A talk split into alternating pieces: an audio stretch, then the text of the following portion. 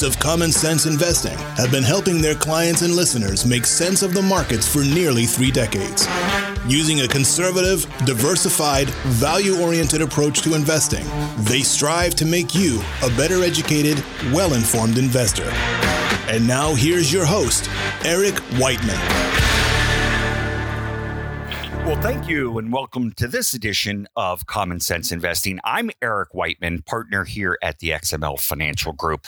So glad you could join us today. You know what? I think I have a great show for you because I was finally able to convince Josh Hummer to come on the show.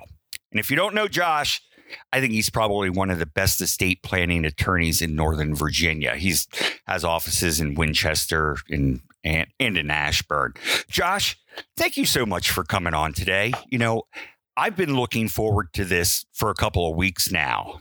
Um, I know you listen to the podcast every once in a while, and you know that at the end of the show, I always say it's just as important to protect your assets as it is to grow them.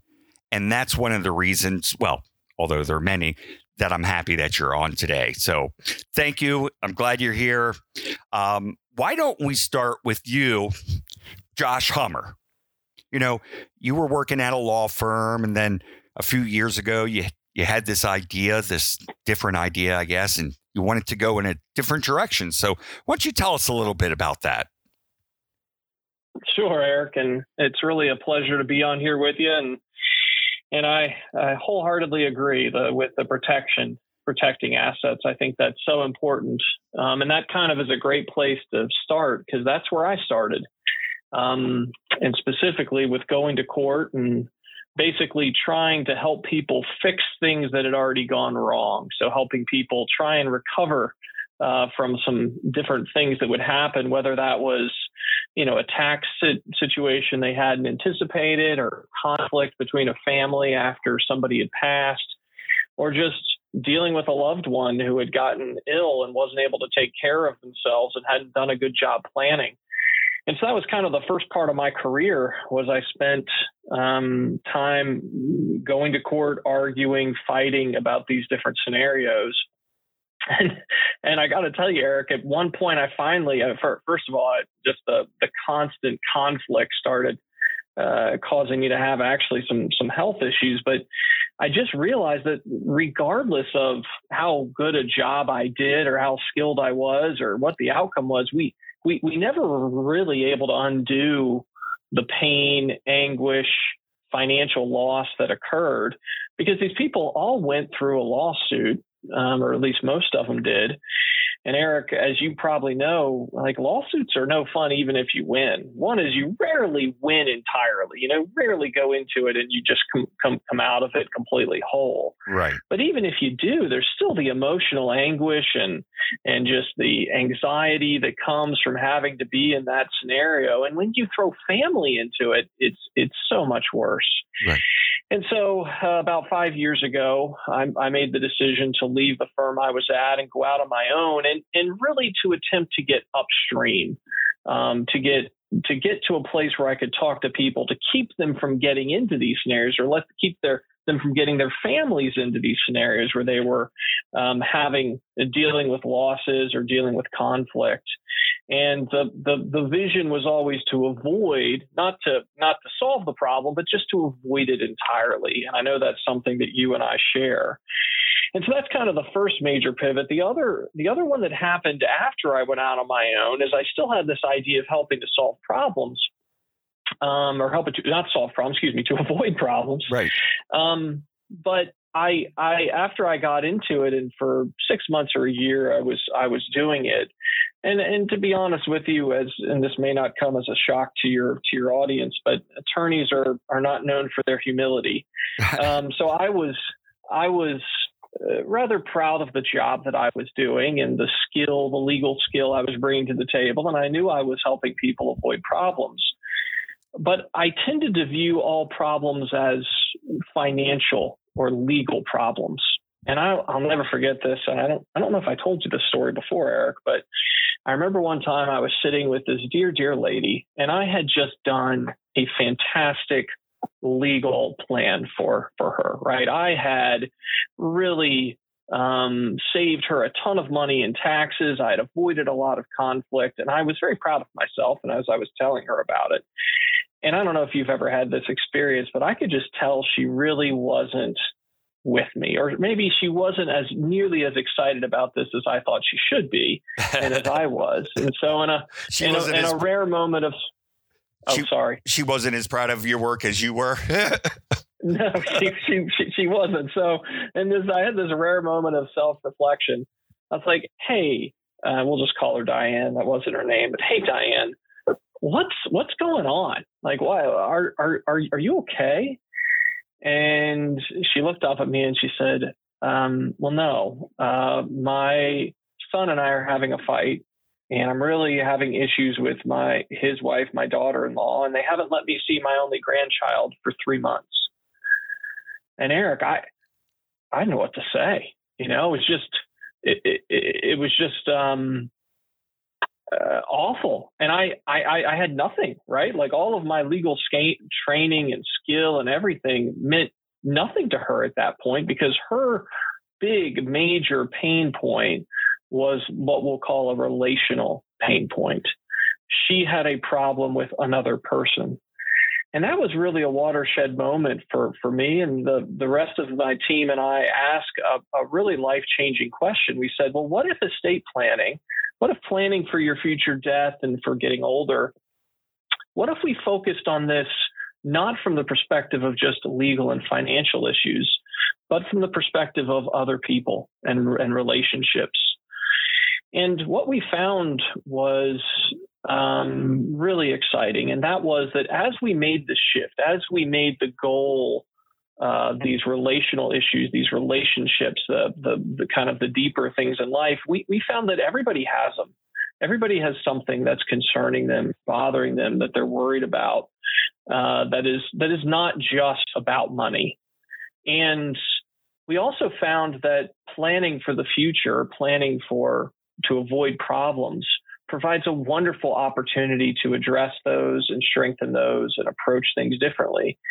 And, and, and one of the really most satisfying, neatest things to me as I started doing this is I found people started to get exciting get, getting excited about what we were doing.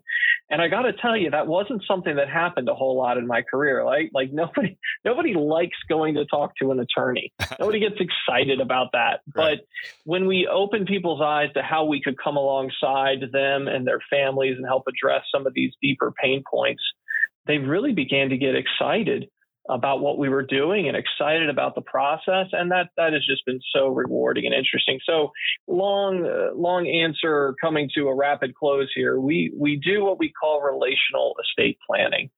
And to us what that that means two things. One is it means we are focused on people first and money second. We certainly have the skills um, to deal with the really detailed financial and tax issues that our clients have um, but we don't start there. We start with what is important to them and, and uh, who is important to them. And then once we understand that and we build a relationship with them, we feel like we're in a much better position to address those issues using the financial and legal and tax tools that we've that we've got. And then the other part of the relational that I think is important um, is we really want to bring in other professionals like you, financial professionals, accountants, other folks, and and work make sure the relationship is not just with us and the and the um, client, but to, to us that is a good plan. It's a plan that's built around other people that involves a wide range of experts who are all working together for the client's best interest. So sorry for the long answer there. As you can probably tell, I get I get pretty excited about this, and so I tend to to to go on. But that's that's kind of my my story and where I came from and and what I'm passionate about. No, and and and that's great, Josh, because it's very unique um, for what you see in the estate planning area today. Um, let's stay with the the people focus, and I, I, have a list of questions here, so we'll get to the money side in, in just a couple of minutes. But for now, let's just stay with the people side because if someone was to go to your website and they're trying to find out all about Josh and the team, um, they'll also see there that you talk about ethical wills and you wrote a book, so you might want to mention that too. But let's talk about the ethical wills. What is, could you explain that to us?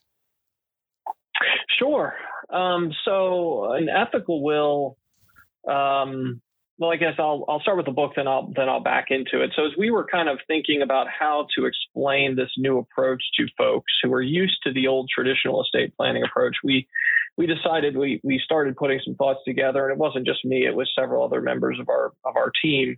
Um, we started putting some thoughts together about what we thought were trying to to collect what was important to people, different goals that they had, and then give them kind of a fresh look at the the traditional tools and adding in some new tools for them to accomplish their their goals. So the book is called Fearless: Facing the Future Confidently with Relational Estate Planning, and it outlines five different goals we um, think a lot of people have uh, or maybe should think about. And I think it, it's really re- reflective of what a lot of our clients already are trying to do. But those are protecting and providing for loved ones, avoiding conflict, leaving a legacy, preserving special memories, and easing burdens. And so when we put an estate plan together, it's under the the we, we normally try and talk to folks in terms of these these goals. And again, those aren't u- unique to us. I think a lot of folks already have them, but we call those out, and then we identify a bunch of tools that folks can use as part of their their plan to accomplish whichever of these goals is important to them or whichever ones are important to them. And one of them that I just absolutely love, and I actually think it's the most important tool in any estate plan, is the ethical will.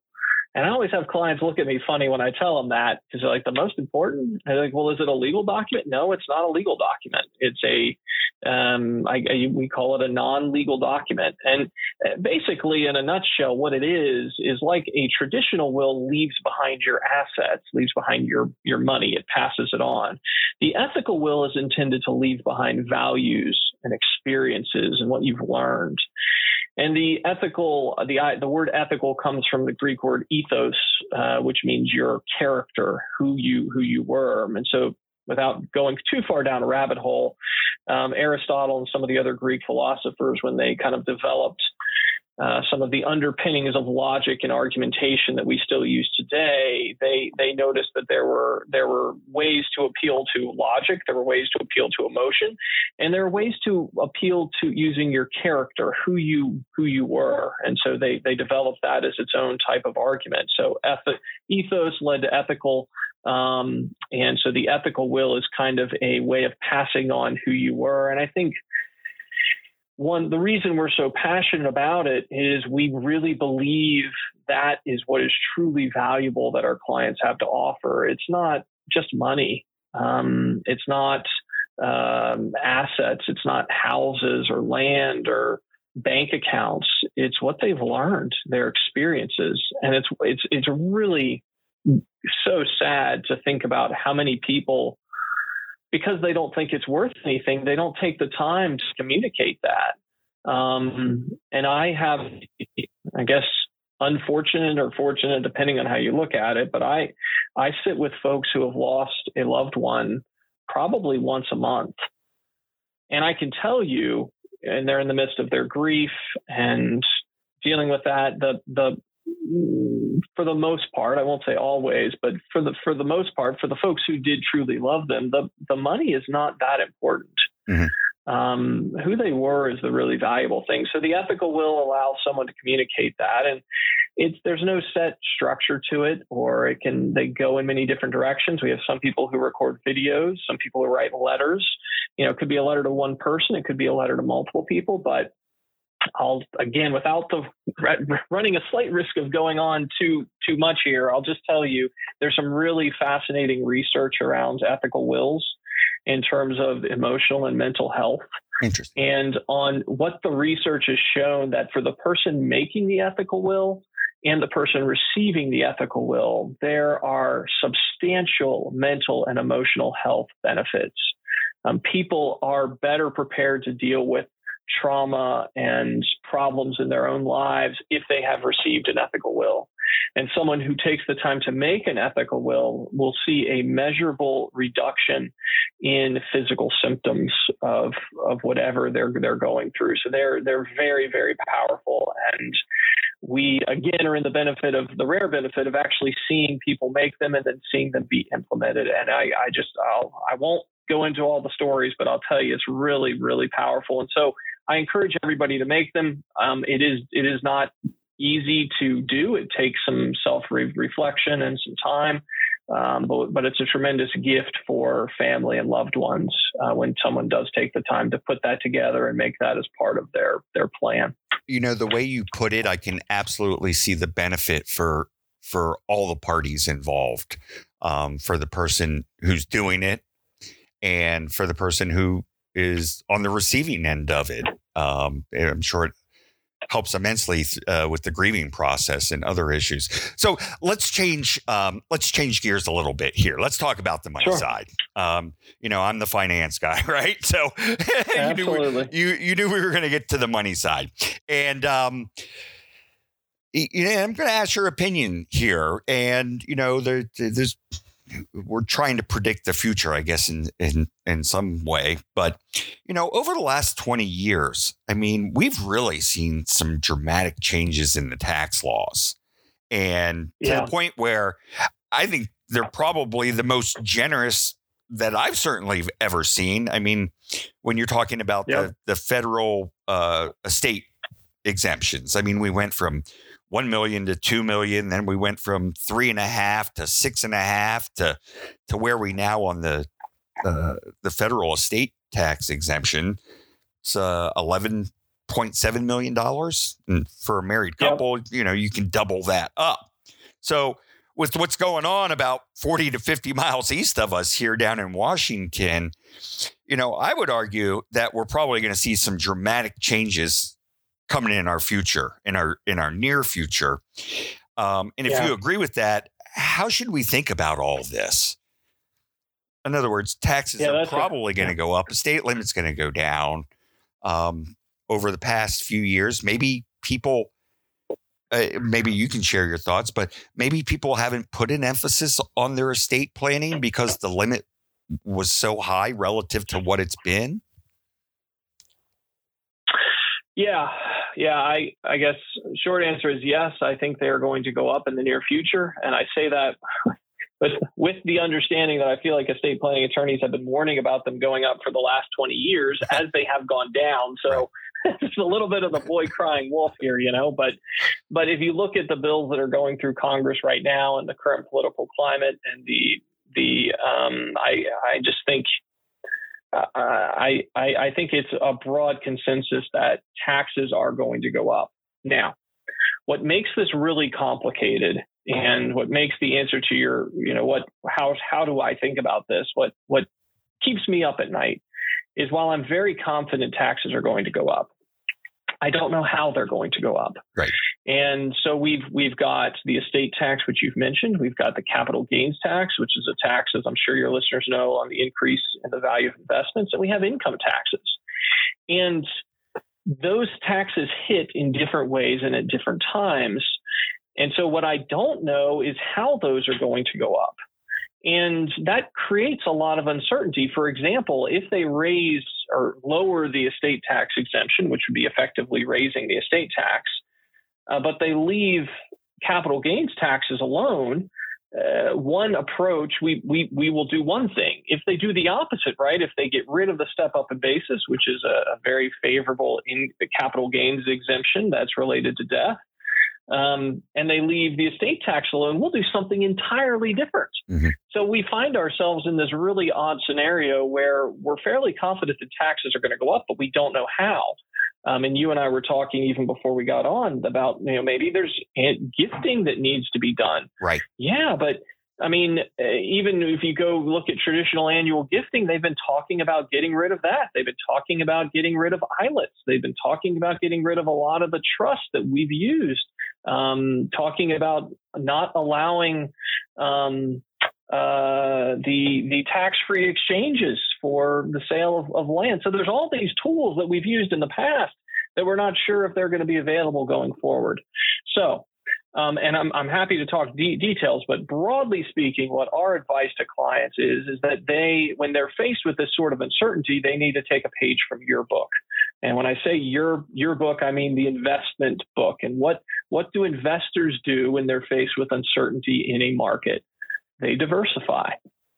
So we're encouraging clients to change their thinking. There's not going to be one solution for everything that they can just say, I want that, and that will take care, that will be the best thing for me and maximize my tax approach.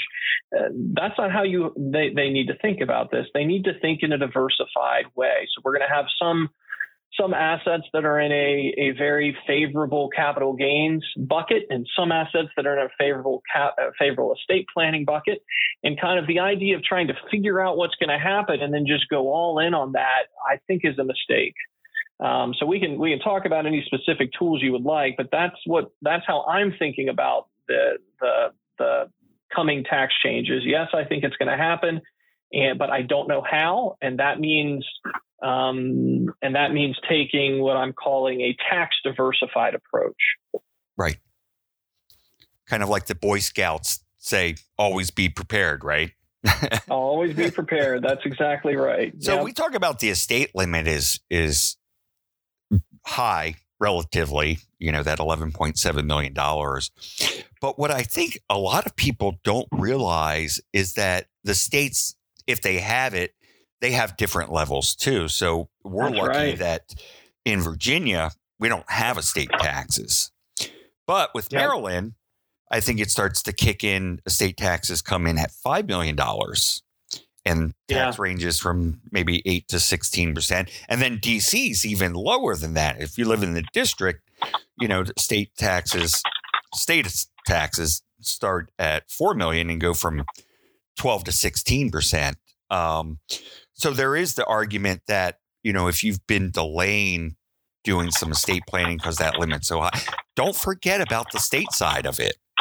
Um, it it's always confused me why the states just don't um, uh, link with the federal limit. It'd be a whole heck of a lot easier for everybody. But obviously, the answer there is yeah. money, less money for the states. That's right. So, well, I think they initially were, and then as the federal one got higher and higher, some states just said, no, we're we're we're not going to continue to match that. Mm-hmm. Um, but yeah, it, that's exactly right. I mean, I think when you think about planning for taxes, you have to think about the state issues as well. And by the way, there's state capital gains taxes too. So when we're, we're really doing an analysis for somebody, there's state capital gains, state income taxes in some states, and state estate taxes. And we have to look at all of that. And one of the things that's really scary, and it, it's probably worse in DC or Maryland, but you have a number of our clients have a large amount. I'm sure folks who are listening to this may have a large amount of money in an IRA or other tax deferred account. And that money is going to be potentially subject to a state and income tax from both the federal and the state level, right? So right. you've got like four different taxes coming at this. And there are instances where if folks are not careful, they can end up paying over 100% in taxes.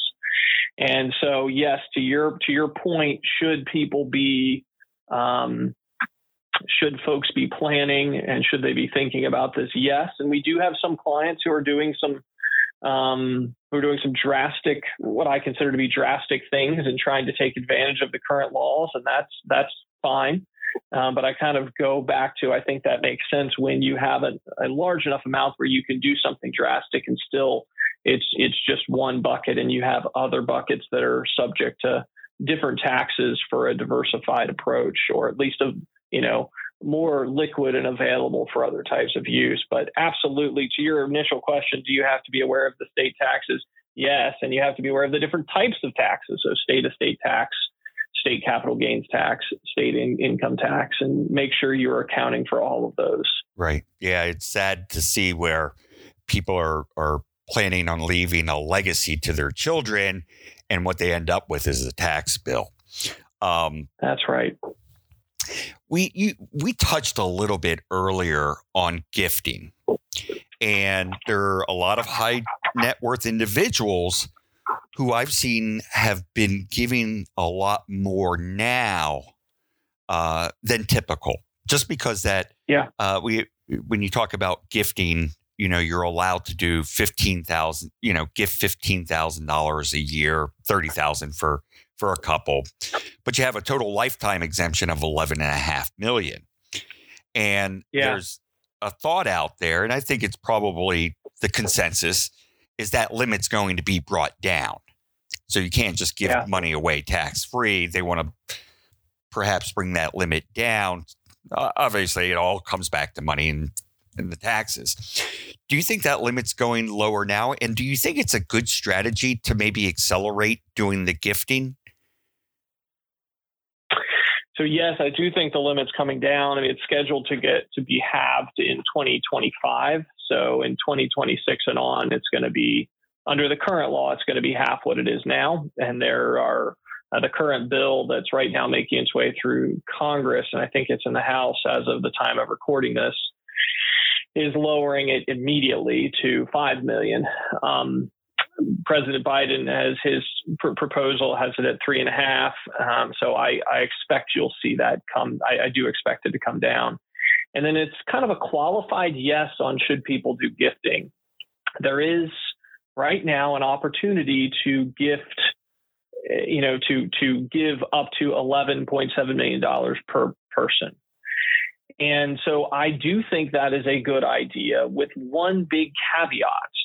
If you can do it right now and um, still have enough money left to live on uh, and have do it as part of an overall structure that takes into account capital gains because as you know eric if you give the money away and you didn't but when when you do that um, there's a chance that you're going to lose the step up in basis there's some ways you can use a trust to try and avoid that but if if you can do it and it makes sense from a capital gains perspective meaning you're probably doing it with assets that have a high basis um, and you have enough after that to live on because once you give that money away you you don't have it anymore i guess that kind of goes right. without saying um, then yes, I think it makes I I think it makes a ton of sense. Um, and and there is up until about a month ago, we were worried that Congress would do something retroactively. So they would basically say, hey, if you gave anything away during 2021, uh, you're gonna you were you're still going to be taxed on it. It it the current bill makes it effective as of January 1st, 2022. So I think this is a rare opportunity for someone who is of a has an estate that is large enough where they can do this and where they can do it without giving without losing um, the the or the step up at potential loss and the step up of basis is not a huge problem for them. Um, it, it I think it's absolutely something they should consider. Mm-hmm. Obviously, with talking to their own legal and financial and tax ad- ad- advisors, right? So right. this is I don't this is not general advice. It should be taken as it shouldn't be taken as that. And please make sure you talk to your own experts before you try and implement this on your own. Exactly. My compliance people are going to love you for that, Josh.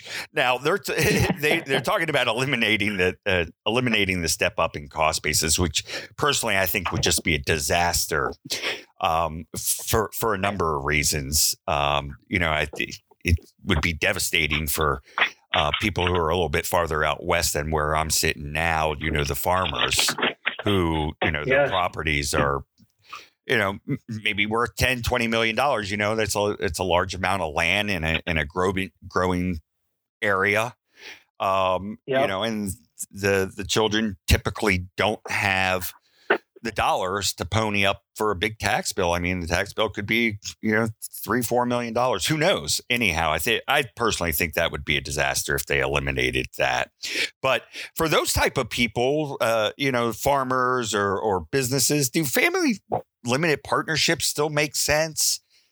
Again, I, I don't kind of want to go down too far down the, the rabbit hole here. But. Yeah, Yes, they, I think they I think they do. And again, you're getting into some really complicated planning there, but there are there are some limited partnerships that I think will still make sense. There are some actually there's a, a, a life insurance type product that you can use to protect some of those things. And then the last thing is right now there are trusts that make a lot of sense where there's a way with a particular type of trust called an intentionally defective grantor trust where currently you can you can kind of have your cake and eat it too. You can have it so that Um, you're you avoid the estate tax and you keep the capital gain step up in basis. That being said, the current law that's making its way through in its current form eliminates that or eliminates that particular trust. I think uh, my understanding is that the limited partnership will still have some benefits even after that's done, and the, the life insurance products will as well. But it, it is something that should be looked at very carefully from multiple angles before anybody pulls the trigger on it. But it, uh, long answer to a short question yes, I, I do think the um, limited partnership is going to continue to have value. Yeah. Now, you talked about a little bit about life insurance and different options there. Are you talking about things like irrevocable life insurance trusts or second yeah, and, well, yes. types of things? Uh, yes, I guess uh, broadly speaking, yes. Um, but there's also some whole life whole life products that are um, that, uh, and again, I'm not an expert on these, but are designed to um, allow for assets to grow um, uh, tax free, right? And so there are there are ways to do that, and the ILIT is I think probably the most common, but there are some other options there as well. Um, but those, um, the the ILITs, I think are still going to be with the current bill. There still will be of some use. They will be of less less use, but there they'll they'll still be some benefit to doing them. So those are still an option. And if you're thinking about doing it again, I think now is kind of the a a great opportunity because the way the current bill is worded, if you get the trust set up and funded before the bill is passed, the trust is going to be valid. Uh, after the bill is passed, what at least the current version of it says that a lot of these trusts, including ILITs, become um, less a- attractive uh, after President Biden signs it, assuming that he does sign. And again, I just want to be clear: there's no guarantees here, right? This is in Congress; it hasn't gone to the Senate right. yet, at least as of the recording of this. Who knows what the ultimate bill is going to look like, or if it's going to get passed at all? Yeah, we're doing a whole lot of speculating. So let's let's shift gears once again. We've gone from the complicated and talked about ILITs and uh, partnerships and all that kinds of things. Let's say we don't need that. Let's say let's just spend a minute on the foundational planning. Um, what do yeah. you think are the documents, quote unquote, everyone should have? Sure. Uh, I break it down into two separate parts. So you, you need documents that are going to be part of a plan for incapacity and a plan for death. And starting with incapacity, I think everybody needs a medical directive, is what we call it in Virginia. Other states call it a living will basically a document that authorizes somebody else to make medical and care decisions for you if you get to the point where you can't make them on your own. And then along with that, I think everybody needs a financial power of attorney, which is the same type of thing, but allows somebody to make fi- financial decisions. And then on the, the death side of things, I think everyone either needs a will or a living trust. And honestly, I kind of started out in my career more focused on wills, but uh, probate, at least in Virginia, has gotten much more difficult over the last, I'd say, 15 to 20 years, at least in my experience. Mm-hmm. And so we're really encouraging a lot of folks to look at living trust now as a way to avoid probate. And so I would say those either a, a, a trust, a living trust, or a will um, to to pass your assets on when you're when you're when you die, and then a financial power of attorney and advance medical directive. I've already mentioned uh, ethical wills. The final document I would say is what we call an estate guide and inventory. We just made that term up, but basically it's a it's a practical document that lets your family, loved ones, or heirs know where everything is and how to find it. And then even better, perhaps in some instances, who can help them. And so I would tack that on as another document that everybody needs as a way of just making it so that whoever is having to pick up the pieces of your your life finds things as easy to um, use and as easy to find and has resources available to them so it's not um, just it's it's not worse than it has to be yeah Joshua, we're we're just out of uh, just about out of time, but I want to thank you so much for coming on today. I, I really enjoyed the conversation. How can someone get a hold of you besides Google, uh, or or maybe that is the best way. Sure. Yeah. I mean, I think we're on Facebook and LinkedIn and Google, and you can check out our website at jehLaw.net. And if you want to shoot me an email, it's jhummer, J H U M M E R, at J-E-H-L-A-W dot net. Yep. And you can get the book there too, right? Absolutely. Or Amazon, Barnes and Noble, any place books are sold. Terrific. Again, I want to thank you for coming on today. I really enjoyed our oh, conversation pleasure. and hopefully we can have you back on again sometime soon. Um, I'm Eric Whiteman. Great. This has been Common Sense Investing. We'll be back in a couple of weeks. Until then, remember, it's just as important to protect your assets as it is to grow.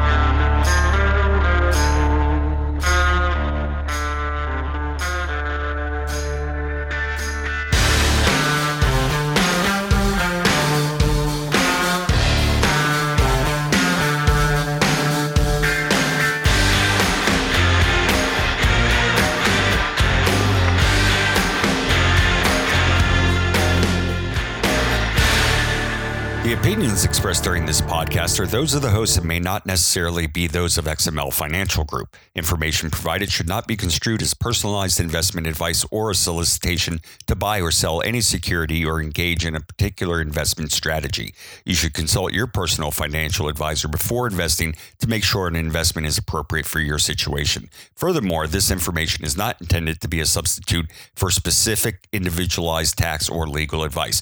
We suggest that you discuss your specific specific situation with a qualified tax or legal advisor. Investing strategies such as asset allocation, diversification, or rebalancing do not assure or guarantee better performance and cannot eliminate the risk of investment losses. There are no guarantees that a portfolio employing these or any other strategy will outperform a portfolio that does not engage in such strategies. XML Financial LLC is an independent registered investment advisor.